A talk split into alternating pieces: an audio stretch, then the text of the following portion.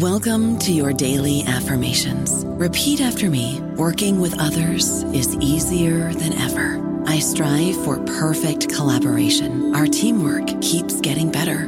Yeah, affirmations are great, but Monday.com can really get you the teamwork you desire. Work together easily and share files, updates, data, and just about anything you want all in one platform. Affirm yes to start or tap the banner to go to Monday.com. Land Casino asking people what's the weirdest place you've gotten lucky? Lucky? In line at the deli, I guess? Aha, in my dentist's office.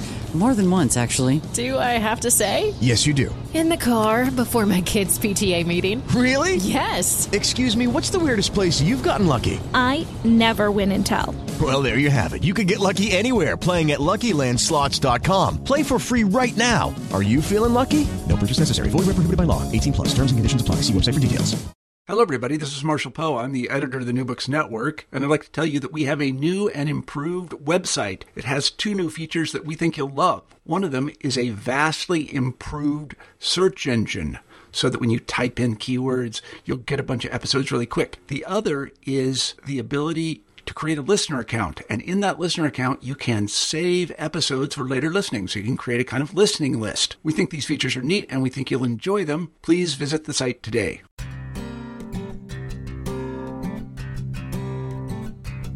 Hello, everyone. Welcome to our podcast where we talk about new books in media and communication. I am your host, Marcy Mazerato, Assistant Professor of Digital Communication at Georgian Court University by the beautiful Jersey Shore. Today's guest is Erika Engstrom, Professor of Communication Studies at the University of Nevada, Las Vegas. And the topic of our conversation is her book, Feminism, Gender, and Politics in NBC's Parks and Recreation. Welcome, Erica, and thank you so much for joining us today. Thank you so much for having me. Great. Um, so, just so that our listeners know a little bit more about you, um, can you give us a little bit of your background and your schooling and, and what you may be um, currently working on um, at UNLV? Well, I started off as a radio television major at the University of Central Florida. I got my master's there as well. And then after I got my master's, I went to the University of Florida where I majored in mass communication. After I got my degree, I came to UNLV, the University of Nevada, Las Vegas, and I've been here ever since. I teach courses in gender and media. I have taught broadcast news, broadcast news production, and I watch a lot of television, and that's where I get my inspiration for my research. That's great. Yeah, being being able to like tie in uh, television with scholarly activities is is a pretty great match. I would agree. That's great. Um, uh, I actually did my PhD at UCF, so we have we have that in common as well. Oh my so. gosh, cosmic! it's cosmic. yeah, and um, and I noticed that uh, in the book you acknowledge Felicia Campbell, who really is a, as a rock star at UNLV, uh, and she uh, I I I've met her through the um, Far West Popular Culture Association, which is sponsored by the university. I'm sure you're familiar with it. Yes, we are having our conference this weekend. Yes, Yes, exactly. yes. Which, which, unfortunately, I'm not there. Um, I'm, I'm happy to be here talking with you. And you know, it's funny because I think you and I probably have met each other or passed by each other because I've been to that conference um, many, many times. Actually, uh, it's one of my favorite conferences, so we have that in common as well. Um, so about uh, your book. So for me, I, you know, full disclosure, I'm a huge uh, Parks and Rec fan. so I do think it's it's a great uh, it's a great show, and I was so excited. I think I first came across your book um, or a flyer for your book at at a conference, and I was like, "Yes, this is exactly what needed to be written." so. Um, so, can you talk a little bit about, um, just to begin, what was your inspiration? Um, how did you get started with writing about um, this topic and, and this show? I, I had been a fan of Parks and Recreation, and watching the show, I was noticing some patterns and some obvious ways that gender was being portrayed, especially the way that feminism was being portrayed through its main character, Leslie Knope. And I kind of noticed uh, how men and women were being shown on the show. Ron Swanson, the figure of masculinity, but also all kinds of ways that masculinity was being portrayed as well. And I kind of noticed all of these obvious themes that were coming out through the show itself. So I wrote a little uh, research project on it, and then it became a, an article, and those themes became the chapters in this book. So it really comes from watching a lot of TV and applying what you already know to what you're seeing. Great, and you you start the book by contextualizing um, the idea of feminism in just television, uh, the history of television. Um, can you talk a little bit more about that? Well, feminism has always been there as a subtext, an under theme, if you will, in a lot of different shows that feature women or that star women or that are centered around women. However, as researchers of these other programs have found, lots of times, even though the women might present feminist themes, in the end, there's not much change in the world, the fictional world in which they are living, which is a reflection of the world that we are living as viewers watching these fictional characters. But in Parks and Recreation, we find that the world does change in Pawnee thanks to the feminism of the characters, especially Leslie Knope, and the support that she gets from the other characters to actually make changes. So, in that way, Parks and Recreation is a departure from women centered or feminist uh, themed uh, television shows in the past. And can you give an example or a couple of examples um, to kind of ground us, just so for our listeners? In, in uh, I know you mentioned Murphy Brown. Can you give a, a, few examples and kind of expand on that in relation to how those shows uh, dealt with feminism? And then um, uh, an example of how you think uh, Parks and Rec contradicts that notion of feminism. Well, Murphy Brown was a character which was portrayed as feminist, forward, progressive. But a lot of times the humor in the show came at her expense because she defied the rules of femininity. Another show was Designing Women, where the women would actually speak up and make verbal, let's say, protestations against the patriarchy, but in the end, their world actually did not change. In Parks, however, there are several episodes where we see Leslie Knope actually getting elected to office and then also changing the laws within that environment, the fictional town of Pawnee. So we see changes actually happen, which gives us the idea that we can actually make change in the real world. So in that way, parks can be seen as a departure again from the traditional ways that television have has shown feminism. Uh, it's a way not to offend viewers too much. And Bonnie Dow, the feminist scholar that I mentioned in the book, talks about how it's still television, which is a business. And so you cannot turn off people from the idea of feminism and make it very overt. However, Parks does actually use the term feminism several times uh, without offending the audience. So they definitely use humor and everyday life to talk about feminism and normalize it as a thing that we should expect and work toward every day. And so, um, just like your last point there in relation to how feminism that just the term quote feminism gets a bad rep uh, just the idea of, of the f-bomb which is something that you mentioned in the book as well. Can you um, uh, tell our listeners a little bit more about how you think um, what the definition of feminism is and and how it's and how it has changed and how some of these shows are becoming a little bit more um, progressive and maybe going deeper into the notion of feminism well, feminism, the F word. We often hear people deny their identity as feminist, but you hear over and over again this is a familiar trope in everyday life how people say, I'm not a feminist, but I do believe women are A, human beings, and B, should be paid the same as men who do the same job, and C, should be able to run for office and win office, but I'm not a feminist. It's because throughout the decades, uh, media has contributed to this negative idea of a feminist as a man hating, world hating person who was bitter. I've been accused of it, being a bitter man hater. And basically, Parks takes that and shows us that feminists are everyday people who are working toward a more egalitarian world, one in which everyone is treated equally. So, the way that I see parks and I see feminism is a positive force in the world. We can see it today as a positive force to basically bring women and girls up to the status of privilege that is basically fostered within a patriarchy that is a society in which the quote the fathers or the men rule. And would you say that um, Parks is really breaking down um, a stereotype, eh, both in its narrative and in the way that it portrays its female and its male characters? Yes, of course. Leslie Knope is not a man hating, world hating person. She is very kind and very thoughtful and very loving and is very serious about her job and her work and her friends and relationships. We find the men in Parks also good, kind people that are working toward making the world a better place. Even Ron Swanson would be considered a feminist, even though in the show he does say he does say he is not anything ist, but actually he is because he treats men and women equally. He doesn't care if you're a man or a woman as long as you're a good person of integrity and uh, is a competent person who basically uh, is honest with with themselves and and with other people. So.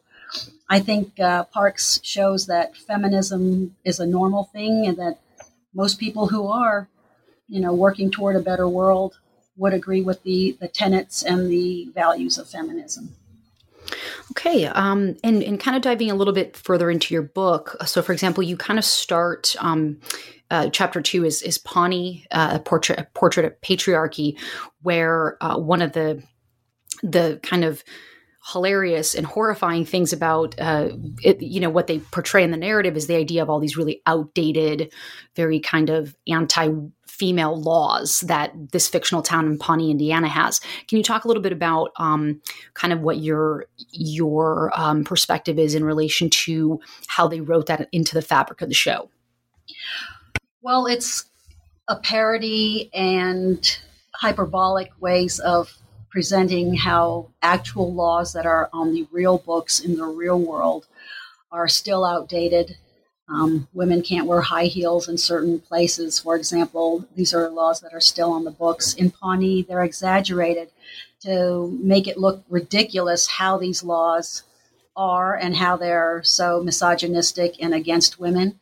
Uh, in Pawnee, women weren't allowed to read. They were um, not allowed to speak to a man holding mail unless, and um, if they did, they would get an egg cracked on their head which looks kind of silly and uh, absurd, but it's just a reflection of how silly and absurd some laws that are still on the books today are. Um, so in the book itself, I list actual laws that are still on the books. So women can't go parachuting on Sundays in certain states. These are actual laws that are still in place. And it will take uh, all of us to A, vote, and B, get involved in government to get those laws updated to real life uh, and uh, 2020 basically. And have you have you found any because there there certainly are a lot of just kind of bizarre laws uh, still in the books everywhere. Have you found anything that was perhaps enforcing some of these outdated laws in any way shape or form currently in contemporary society well some some um, of these laws are still in the books but they're not enforced so let's get rid of them so that you know, we actually have something updated on the books. So uh, it's not that women can get arrested for parachuting on a Sunday, uh, but it's it's simply that the law was put into place and it was allowed to put into place, and there's a certain viewpoint of the people who are writing the laws that put them in place. So we have to rectify those laws. Um, as I heard once, uh, you have to know the law so you can change the law. So mm-hmm. um, those who are running for office need to know the law so they can change the law and, and update them. Is, yeah, yeah, right. right. As you mentioned, to 2020. right. Um, and um, I think one of the the things that I find the most fascinating, and mention a little bit about uh, the Ron Swanson character, which is uh, you know very libertarian, anti government, very quote manly and moving on to the next chapter, um, chapter three, you talk about Pawnee's new man, the manly men, and the male feminists. Um, can you expand on the different characters? For example, you have Ben Wyatt um, and Ron Swanson um, to, to see how how is it that they are feminists or, or really they're they're helping the feminist narrative along with the female characters? Well, they basically support the central character, Leslie Knope. They're all her her friends and her uh, supporters when she runs for office. Uh, we find uh, masculinities within Parks and Recreation. We have Ben Wyatt, the geeky nerd, who is uh, the staunchest supporter of Leslie Knope, becomes her husband. We have Ron Swanson, who, as we previously talked about, doesn't care if you're a man or a woman as long as you're competent, do the job with honesty and integrity. Um, we have um, the character played by Chris Pratt, who is a staunch supporter of his wife, April Ludgate. Um, and so they all work together. We have Chris, um, the city manager, who is very aware about his own male privilege. And he actually says, you know, he's part of the problem of the patriarchy staying in place. So a lot of these characters are quite aware about how women are treated um, and all work toward the same goal of helping Leslie. And in, in that way, Leslie becomes a metaphor for for all women, and uh, we need everyone to get a, on board with with feminism, so that we don't need to have it anymore, and there's no need for uh, political practices and um, uh, efforts to have women gain equality. Does that make sense? The way that it all kind of works together uh, and integrates the men into the, the cause of feminism, which is beneficial not only for, for women but also for men.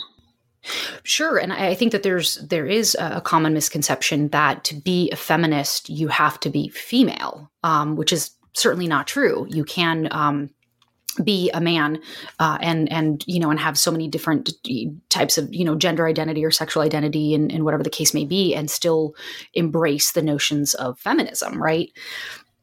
Um, and, you mentioned that you um, would you made a point about um, do you see a future where feminism is um, should be or can be uh, eradicated? Like the idea of feminism as an ideology um, what what do you see that as? Or, or how do you see that happening just in the real world and or in in how can television and how can the mass media help us get to that point? Well, the mass media is basically a reflection of what's going on because the writers are coming from the actual reality of our lived world. Um, feminism, um, we've got a long way to go. 2016 was an example of how much we have to go. Uh, right now, we're in the middle of another election where we have several female candidates who are running for office, um, who are, you know, still, you know, fighting what we would call the good fight, um, and who still have a lot to uh, to go up against. We had a debate recently, you might have caught it, where we still have people in charge who are, let's say, not working uh, overtly for the cause of men and women uh, becoming equal. Uh, in the workplace, especially, uh, we have the ERA, the Equal Rights Amendment, which was ratified by Virginia and in, in my state of Nevada and yet we still have several states who are basically fighting against the Equal Rights Amendment um, years and decades after um, it failed to be ratified. Um, but we still have people working toward getting it part of the actual law of the land, which is another example of how uh, the laws can be changed to reflect uh, the current state of affairs. The Equal Rights Amendment has been around, the, the wording of it and the proposal of it has been around for a very long time since the time of the suffragettes, and so uh, we're still uh, trying to get uh, equal treatment under the law. There are laws that are in place, but that one would be the supreme law of the land, and we're still working to get that uh, into the Constitution. Yeah, and it's uh, you know the ERA is really fascinating that that isn't just standard, right? That it's that we're still waiting for that to become part of of the Constitution, and um, and that actually kind of that's one of the things that I'll be. I, am currently teaching a a media law and ethics course where at, towards the end of the semester we're going to be talking about that, and I find that a lot of students are not aware of how unequal things still are, even you know relating back to the laws. Um, And um, how do you or have you, um, how does this become kind of pedagogical for you, uh, some of this work and, and how you teach and what you teach? And can you talk a little bit about your pedagogical practices in, uh, in your courses?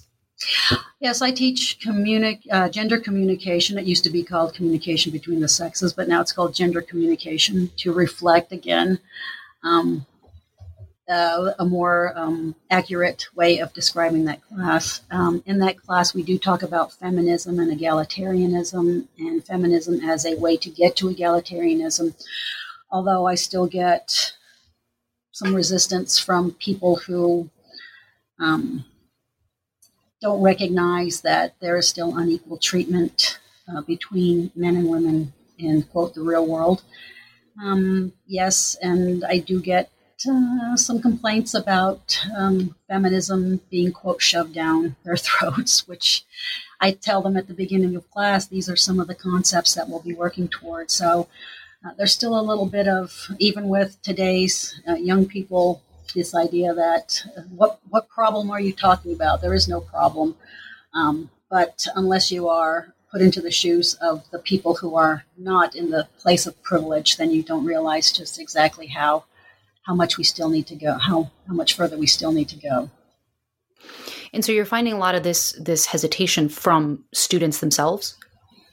Oh yes, yes. So um, there are there are instructors uh, that I know, uh, professors I know, who are reluctant to teach a course in gender and communication, which um, naturally involves feminism, uh, mm-hmm. because of I know fear of uh, student uh, evaluations that might not find it, uh, let's say, mm, palpable to them, something that they can relate to or understand.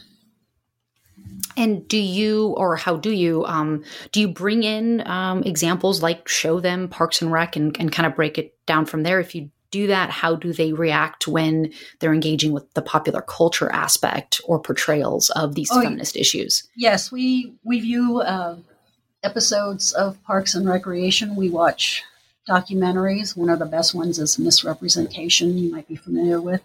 Mm-hmm. Um, we also watch popular movies. I show them Fury Road, Mad, Mad Max, and how women are portrayed in that blockbuster film, and how Max is portrayed in that blockbuster film as a supporter of women.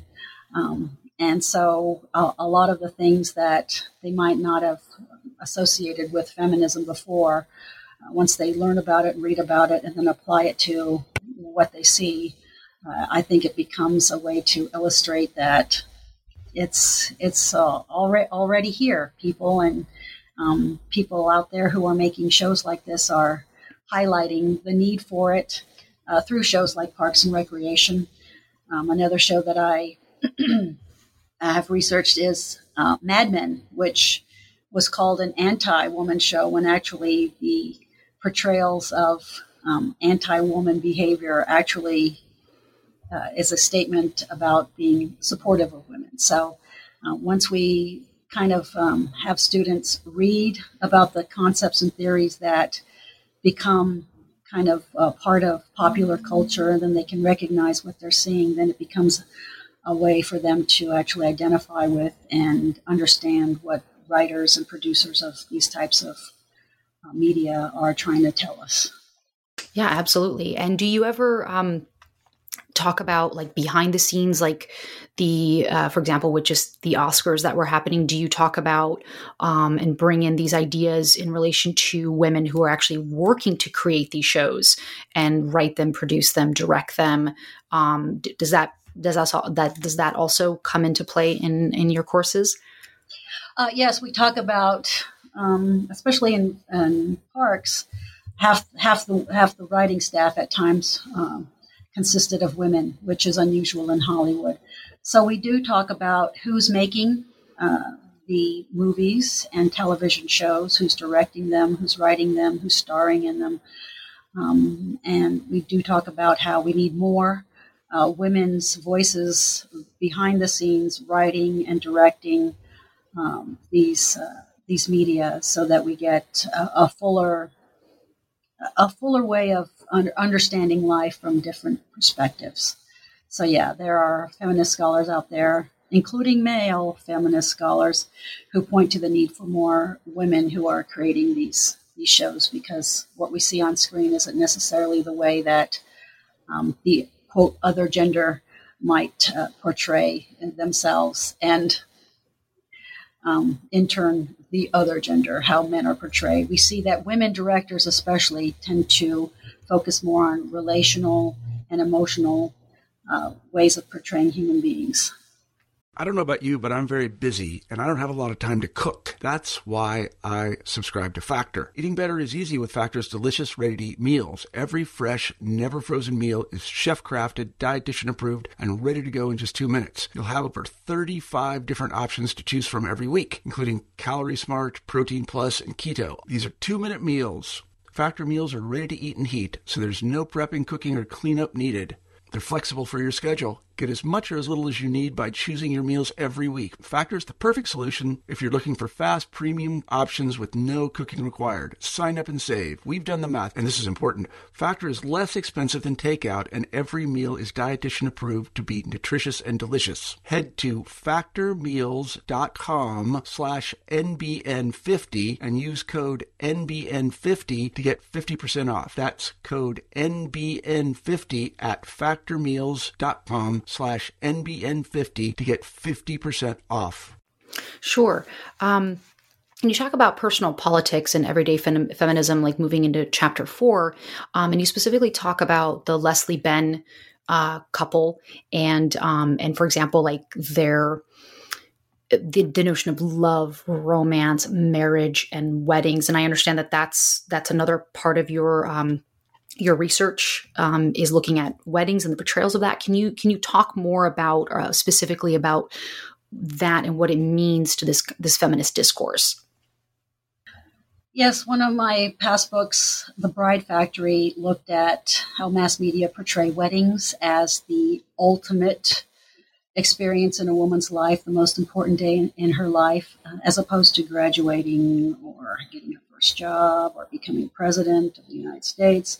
So, in this show, what's really, really cool about the Leslie Ben relationship and their own uh, wedding is how it took place at their place of work, surrounded by the people that support them, their coworkers, and how her wedding dress, especially, um, which was created by a woman, uh, mm-hmm. costume designer, um, reflects her own personality. Instead of wearing a wedding gown, she wears a costume that was created by her best friend, Ann Perkins, um, who she had basically a white top, and then the, sh- the skirt of her outfit consisted of um, newspaper clippings about her accomplishments uh, in Pawnee. And so she's basically wearing her accomplishments uh, rather than wearing the costume that we associate with being the generic bride. And so that episode, the, the Leslie and Ben episode, for those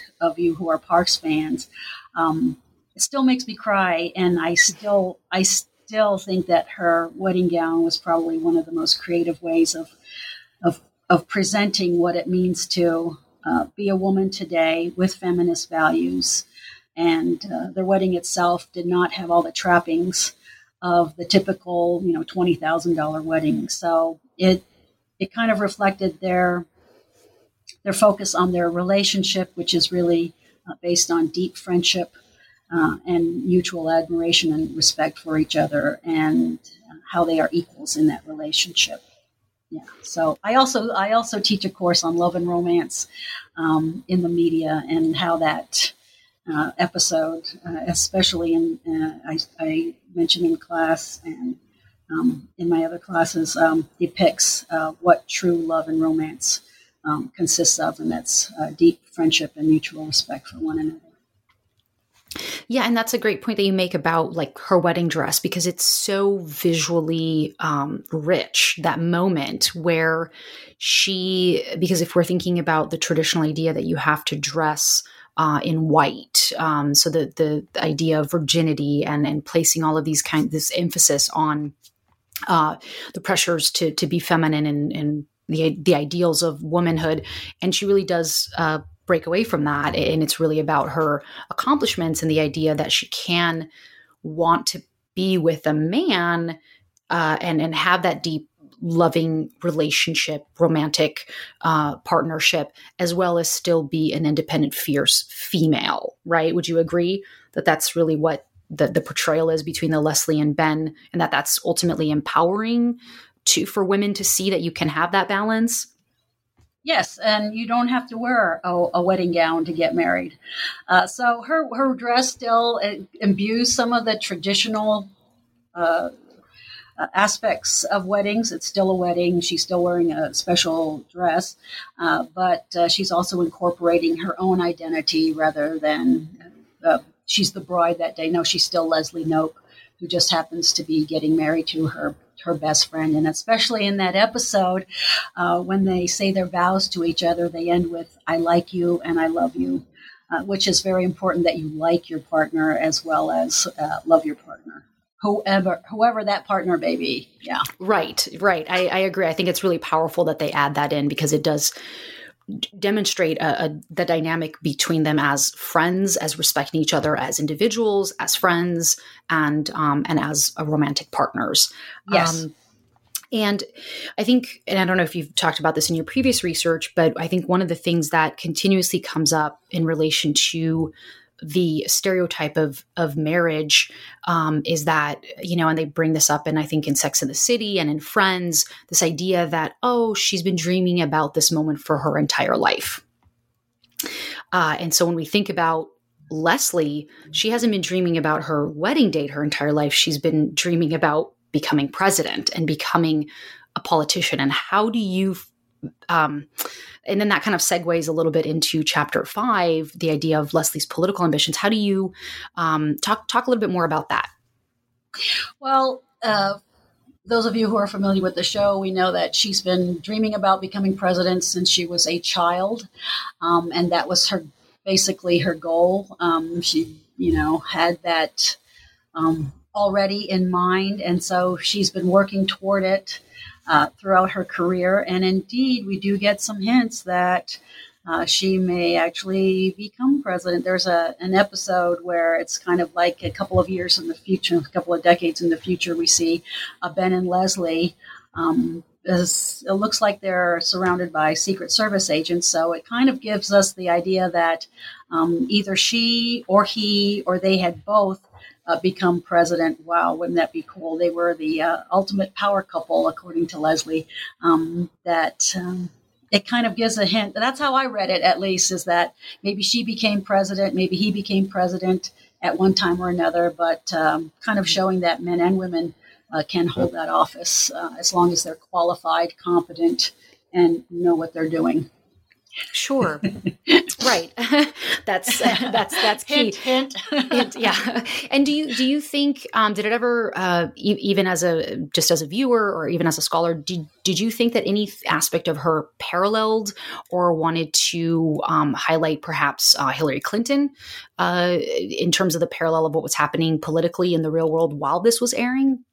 Yeah. So Parks um, ended before 2016 Mm-hmm. However, um, as I discuss in the book itself, we see uh, on the set of Parks in Leslie's office, she has photos of famous women politicians and famous women in general all around. And one of the prominent photographs that is seen as you're watching the show is a, a photograph of Hillary Clinton as one of her role models. So she has women from both parties uh, shown in her office who are her, you know, her who, whom she emulates. And uh, Hillary Clinton is one of the more prominent photos that we tend to see a lot uh, in the background while we're watching Leslie at work. So I do think that there was um, a commentary there about um, competent, strong women who uh, are in government, who've held important positions, and the the possibility that uh, someday we might see um, a, a, woman president. So there are hints at that uh, the whole time there. And uh, in, in the book, I mentioned the, the slew of women who are either shown in photographs in her office or who actually appear on the show itself. We see um, uh, Kirsten Gillibrand in person on the show. We see Michelle Obama in person on the show. So there's all kinds of uh, support for for women who are um, very prominent uh, on the national scene. Uh, yeah, uh, yeah, Michelle Obama, uh, which was the the current first lady when the show was was on. Um, and how do you feel about uh, Leslie's uh, crush, if you will, on um, Vice President Joe Biden? Hey, she can she can like whoever she likes. Um, uh, so yeah, so at that time, it's, it's just showing how important politics uh, is to to Leslie and how she um, how she views the world in terms of um, who who is a who let's say who uh, should um, be our role models um, and uh, quote crushes. So her main crush was Joe Biden, um, which which is a kind of comical uh, thing, but also shows that you know she uh, she views uh, I guess um, uh, competence in, in the political world as a as very attractive. As as we know, Ben is is very you know attractive himself, but he isn't what we'd call you know uh, a Brad Pitt. So to, to Leslie, there are more important things than um, the what I call the um, outer coating of the M&M. So she's, she's very she's very into uh, smarts and uh, and and competence. Yeah, and and we can also look at Ben Wyatt actually, uh, which is kind of a, another running joke throughout the show, is that he really is a failed politician, uh, whereas opposite of Joe Biden, who's not. Um, so I think that there's you know just that's kind of something that comes into his personality, the fact that he was elected mayor at 18 and and and all of that. Um, and how is there is there any other um, in relation to the other women on the show, um, like Ann, um, and uh, I mean, how do you how do you feel about their their characters themselves and what it is that they're saying or doing um, that's independent of their support of, Ness, uh, of, of Leslie that really could be a driving forth a very positive and enriching feminist narrative, like Donna oh, yeah. and et cetera. Yeah, um, going back to Ben, eventually he does get uh, elected to the U.S. House of Representatives. Uh, Leslie gets elected to uh, governor of Indiana. So uh, it's uh, you might you know have some uh, failures. You might um, not always succeed, but if you keep trying, the, the perseverance is a is a theme there. Um, regarding the other women characters, they're very strong. They're very independent. Um, um, they, besides again supporting Leslie Knope, uh, they make their own money. Uh, they find success with loving, caring partners. Ann Perkins and Chris eventually get together. Spoilers.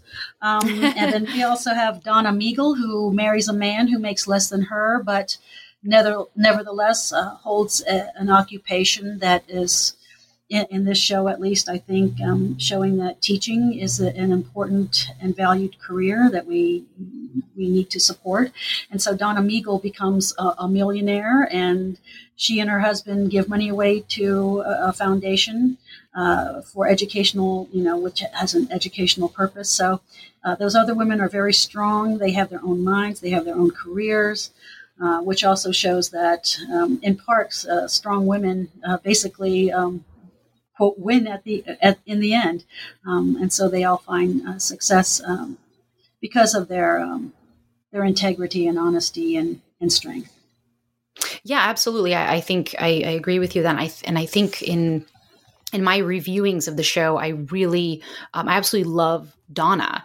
Um, I think she's hysterical. Uh, there's so many nuances to her personalities and, and the things that she drops in, saying, "Oh, you know my, my, you know my condo in Seattle," and and just like, um, you know, just little things about the fact that she, and I think that also defies the idea of a government worker that you know she is well traveled and she, she i think she, her character breaks stereotypes in so many different ways of being a very um, sexually positive uh, woman and not being apologetic for that. And just she really is a, and uh, like they all do but i think she is just uh, like an amazing strong character um, that you know and even and, and all the male characters uh, like jerry gary larry yeah, yeah. Um, i think he's i also uh, just adore his character because he ultimately is such a respectful kind loving man, uh, you know, to his family. And um, and even though they make fun of him, it, you know, towards the end, it kind of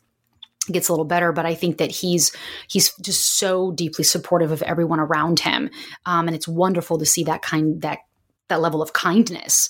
Um, so i think they they they're such a great ensemble cast but they also seem to function so powerfully on their own um, as well right right uh, jerry gary larry uh, might not be you know might not um, be the most competent at work and may not put his work you know as the center of his life but dang he has a really great family life and he's got a great partner and, and, and great children. And so he excels at the family life which shows us that uh, to be a, a man uh, in in a patriarchy does not necessarily mean uh, you have to be, you know, you have to give up your, your family life for your work. So he is kind of like a counter type to uh, what we typically expect in traditional masculinity to put work first, family second, and not to be so good at the family life uh, and instead focus on uh, achievement at work. So he's a really great counter type and also a way to show that um, there are different masculinities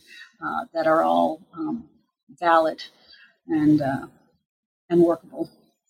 Sure, yeah, and I think, uh, and I don't know if you um, how you feel about this, but I, you know, again, as I rewatch the show, um, you know, looking at, for example, Andy and April's relationship, even though you know they start off, um, they're very, you know, there's an age difference and they're very young and kind of immature. There's still like a level of respect and support, um, eh, you know, that's kind of like their relationship is like perfectly imperfect. And i think you see that throughout all of these partnerships. They're just they're not seen as idealized relationships. They're all flawed and they have their struggles. But i feel like throughout the show there's just this fabric of so much respect uh, amongst themselves as friends as individuals and and as partners. And i think that that can speak um, positively to this idea of um, feminism and just again kindness in in in humanity and thinking you know that politics like you can't be respectful or if you are a government worker or you're this this and that. So i think if i feel like it's breaking a lot of different stereotypes. How do you how do you how do you see that I see it exactly the way that you are seeing it. okay. um, the, the relationships are egalitarian as well, and that level of respect for each other and support for each other, especially with the uh, April and Andy relationship. Um, she might be the more like streetwise person, but uh, he is so kind and so nice and so unselfish. Uh, mm. So they, they work really well together. And again, they, they respect each other uh, and support each other in their various endeavors. So uh, they also are a way to, to, to view the egalitarianism present in healthy uh, romantic relationships. Yeah, and the creators of the show uh, are uh, men um, who also created The Office. Um, do you have any thoughts about how you see just generally the portrayals and, and, and just kind of how Parks and Rec is so nice and respectful and their kind of sense of this community and how that contrasts to the office. Well the office um, also has that i think um, that running uh, your workplace today is where a lot of your relationships are made and your and your friends are made. So uh, the office uh, even though the they have the absolute counter to the competent Leslie Knope in terms of the Michael Scott incompetent. uh, he's not evil. Uh, he's well intentioned.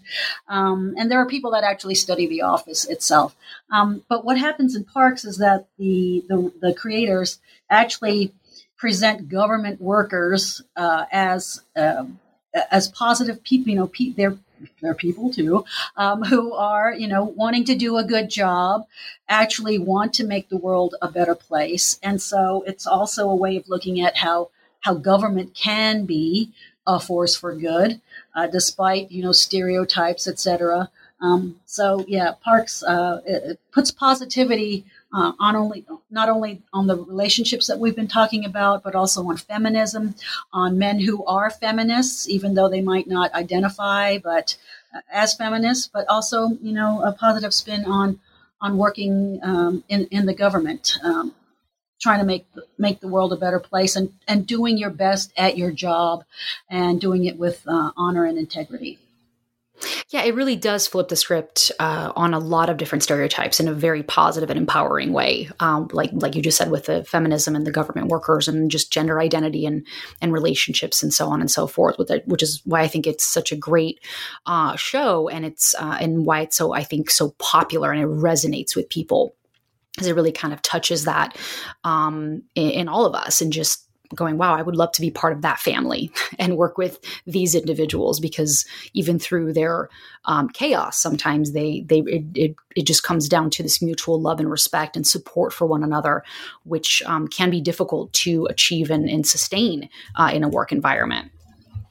Correct. Um, yeah, Leslie Knope. I don't know how she does it. She's like Superwoman, uh, and uh, yeah, people are just they're just really nice people, and most people are are nice people. Right. Would you yeah. would you agree? Yeah. Yeah, absolutely. Most absolutely, people are, yeah. are, nice and good and, and want to do a good job and want to want to be good and do good.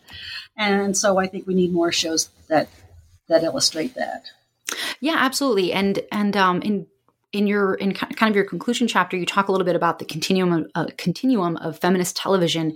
Um, how do you because um, earlier in the beginning uh, you you mentioned how you know the mass media like these television shows really um, talk about what's really happening in the world. Um, how do you see this moving forward? And are there any shows currently on the air or on cable that you think are doing similar things?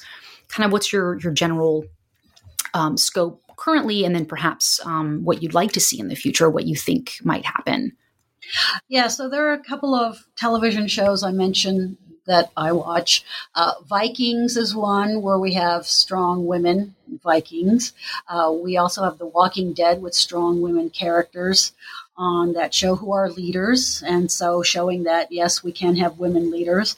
Uh, another one is Orange is the New Black, which I absolutely love, and I've done some research on how religion is portrayed in Orange is the New Black, but it's also woman centered, and there's been a lot of research on Orange is the New Black in terms of its feminist messages as well, and basically how it's a commentary on the status of women uh, not only within the criminal justice system and the prison system, but also uh, reflective of uh, the status of women in, in everyday life. So there are a lot of shows out there that are um, woman positive, woman centered. Uh, Big Little Lies on HBO is another one, which is all about women and how they support each other. They might come from disparate backgrounds, but they all hang in there together and support each other, which is a little bit different from how reality TV, uh, The Bachelor, and other shows kind of show women being pitted against each other rather than supporting each other uh, throughout their right. endeavors in everyday life. Right. Yeah. Have you um, have you checked out Fleabag? I have heard of it. Um, I have not gotten to it yet, but I hear that it's just incredibly good, and all the awards that it's uh, it's gotten uh, may be reflective of the quality. Uh, would you recommend that as something to uh, view as well as to investigate and analyze? Yes, I would love to hear your thoughts on on Fleabag. It's it's twelve episodes, so it's two seasons, six episodes each, and that's it. It's a contained kind of mini series, um, and I and I and I think that you would have a lot of um, thoughts and ideas watching that, um, especially with with the research that you do with feminism. And it really is, um, you know, I just recently watched it. I'd heard so much about it, so much of the awards. Um, and of course, I won't spoil anything for you, but I will say that I do believe that the awards are warranted. Um, that there's there's a, an enormous amount of talent and and and really uh, powerful discourse and needed discourse in that show uh, that is very nuanced and, and deals with some difficult um, topics in, in, a, in a really beautiful way. Right, I highly sold. recommend it. Sold. oh, I highly recommend uh, another, it. Another another show I wanted to mention was The Handmaid's Tale, which ah, is yes. uh, just beyond. It's incredibly beautifully photographed. It's it's um, it'll get you as a feminist riled up. Uh, if you've watched it, it's just excellently done. Um, I've done a little bit on uh, The Handmaid's Tale and how it's kind of showing us uh, what could happen if we don't uh, get involved and um, ensure that what happens on The Handmaid's, Handmaid's Tale does not happen, uh, quote, in real life. Um, it's it's so terrific. It is just it's like watching you know uh, Da Vinci paintings being revealed over, and it's just gorgeously done. Yeah, I've, I've actually um, I've heard a lot about it, and it's on my list of viewing. So I will watch that, and you'll watch Fleabag. How about oh, that? Okay, deal. You have a deal. deal. Awesome. I will do that. Um, so uh, we've taken up a lot of your time, Erika. Thanks again. Um, just one final question that I'm sure our listeners want to know is what is what are you currently working on? What's your next project? What can we what what can we see from you in the future? I am going to be talking at this Far West Popular um, Culture Association conference uh, Avengers Endgame and how masculinity is portrayed in Avengers Endgame, which I find to be a really terrific movie, even though it stars you know men, but there are also women in it. But how uh, masculinity is um, modified and showing different ways of quote being a man. Uh, not only men, but also superheroes can be uh, good, kind, emotionally expressive, and in, involved in childcare. So that's my, my newest project right now is uh, working to, to talk about uh, Avengers Endgame and how men are portrayed uh, in that blockbuster. Oh, that sounds awesome. I'm so sad that I'm missing Far West this year, uh, but I hope to be back there next year. Uh, and then maybe we can do this live over there. Oh, cool. Um, yes. Talk about your. it's great. Um, thank you again for joining us, Erika. It was awesome talking to you. And thank you to all of our listeners. And we will see you next time. Cheers.